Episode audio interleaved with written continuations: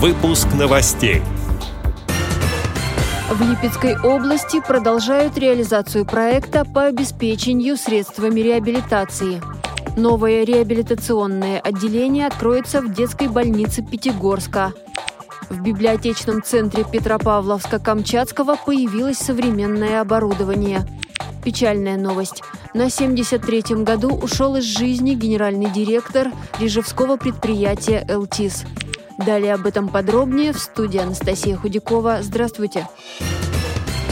Липецкая региональная организация ВОЗ при поддержке Управления социальной защиты населения уже много лет реализует социальный проект «Окно в мир», с его помощью людей с нарушением зрения обеспечивают средствами реабилитации.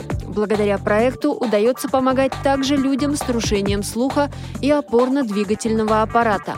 По индивидуальной программе реабилитации инвалиды по зрению, работники интеллектуального труда и студенты получают смартфоны и ноутбуки со специальным программным обеспечением люди с нарушением опорно-двигательного аппарата – ортопедические пояса, а инвалиды по слуху получают планшетные компьютеры для связи с видеодиспетчерскими службами. Ноутбуками и смартфонами уже обеспечили более 120 человек, поясами 28 человек, планшетными компьютерами более 70 человек, сообщает пресс-служба Всероссийского общества слепых. Новое реабилитационное отделение откроется в детской больнице Пятигорска в следующем году. Как сообщает сайт регионального министерства здравоохранения, сейчас там идет капитальный ремонт.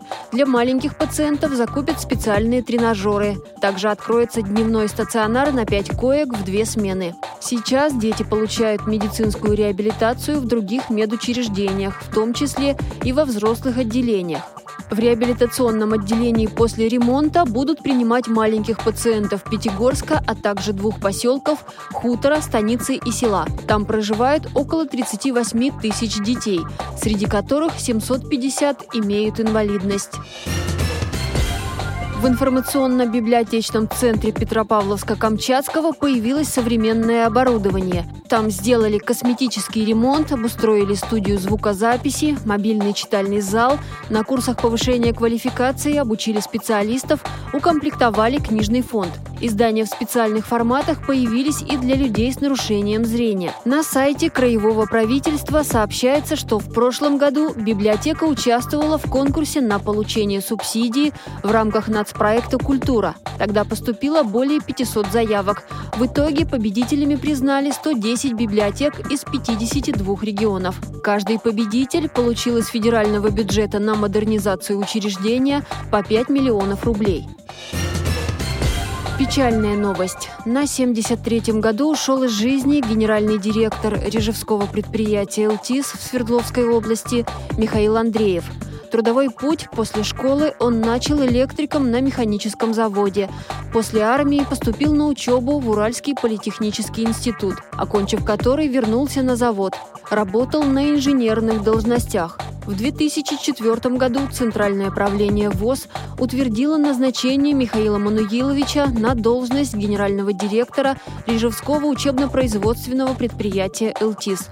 Под его руководством оно стало одним из ведущих производителей светотехнической, пускорегулирующей аппаратуры и светоустановочных изделий в Урало-Сибирском регионе. Большое внимание он уделял реабилитации инвалидов, улучшению условий их труда и отдыха. Михаил Андреев был отмечен высокими наградами Всероссийского общества слепых, а также государственной наградой Орденом Дружбы народов, сообщает пресс-служба ВОЗ.